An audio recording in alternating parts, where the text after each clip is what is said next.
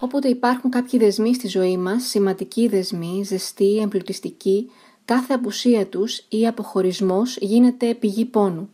Ο θάνατος ενός γονιού προκαλεί ένα κενό που δεν μπορούμε να καλύψουμε. Ωστόσο, μπορούμε να μάθουμε να ζούμε με αυτό το κενό στην καρδιά μας και να απαλύνουμε τον πόνο με ωραίες αναμνήσεις και αντικείμενα που ίσως τροφοδοτούν αυτές τις αναμνήσεις. Όπως στη δική μου περίπτωση οι κασέτες του μπαμπά μου, του αγαπημένου μου μπαμπά, τον οποίο έχασα πρόσφατα. Απέναντί μου λοιπόν βλέπω κασέτες. Διαβάζω τον ιδιαίτερο γραφικό του χαρακτήρα και διαβάζω Διονυσίου, Πάριος, Νταλάρας, Μητροπάνος, ο αγαπημένος του. Στη μνήμη μου έρχονται τα λόγια ενός πολύ όμορφου τραγουδιού, το οποίο συνήθιζε να σιγοτραγουδάει.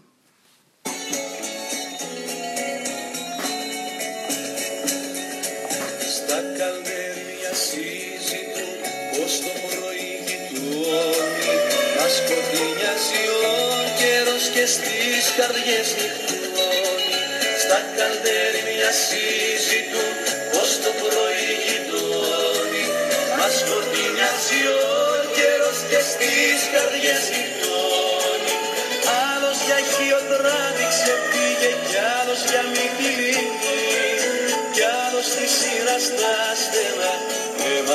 δάκρυα πίνει.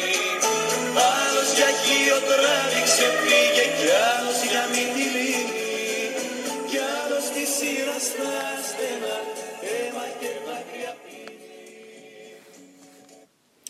Τον θυμάμαι να με πηγαίνει από το χωριό στο, στη διπλανή Κομόπολη για τα διάφορα φροντιστήριά μου, να βάζει την κασέτα στο κασετόφωνο του αυτοκινήτου και να σιγοτραγουδάει. Ο μπαμπάς μου ήταν ελεοχρωματιστής και από μικρός ε, συνήθιζε να δουλεύει σε οικοδομές ε, στην πόλη της Θεσσαλονίκης. Εκεί λοιπόν τον άκουσαν κάποια στιγμή που τραγουδούσε και το είχε καμάρει να μας λέει ότι του πρότειναν ε, να πάει να τραγουδήσει σε ένα κέντρο, αλλά εκείνος αρνήθηκε και τελικά δεν πήγε. Γυρνούσε λοιπόν στον καθρέφτη και με πείραζε, λέγοντας «Μα δεν μοιάζει η φωνή μου με του Μητροπάνου» και περίμενε να δει την απογοητευτική για αυτόν αντίδρασή μου. Επίσης θυμάμαι όταν έπλαινε το αυτοκίνητο, ήταν μια ολόκληρη ιεροτελεστία στην αυλή του σπιτιού, ε, έπαιρνε το ιδιαίτερο αυτό κουτί, ένα μπέζ κουτί, μια μπέζ θήκη με τις κασέτες τις οποίες είχε τακτοποιημένες και καλοβαλμένες. Διάλεγε μία κασέτα και την άκουγε καθώς καθάριζε.